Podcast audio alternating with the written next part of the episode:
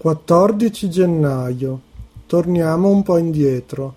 Caro diario, è passata una settimana dall'ultima volta che ho scritto qualcosa, ma sono successe molte più cose di quante ne succedono normalmente in un mese.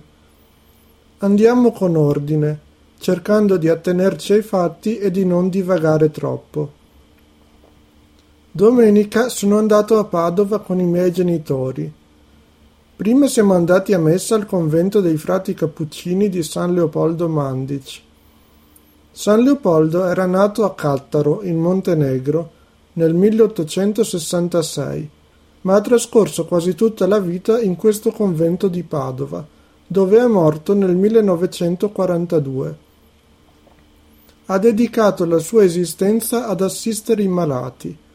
Una delle sue frasi più celebri è Abbiate fede, Dio è medico e medicina.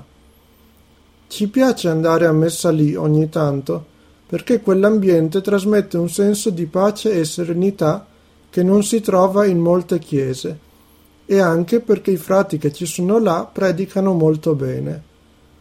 Dopo la messa siamo andati all'Ikea per la gioia di mia mamma. Per fortuna la libreria del centro commerciale lì vicino Stava per chiudere e svendeva tutti i libri con il 30% di sconto, quindi io sono andato lì.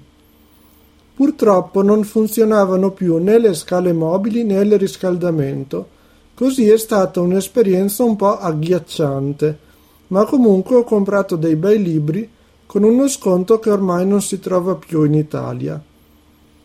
Nel pomeriggio è successo un evento eccezionale al quale avevo accennato nelle scorse lezioni, la prima conversazione di gruppo in italiano. È andata molto bene.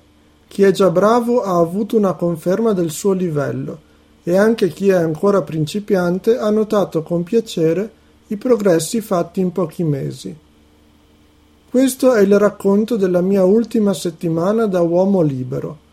Lunedì è iniziata la mia gita alla clinica Humanitas di cui però penso di dover parlare in un'altra lezione per non dilungarmi troppo. A presto.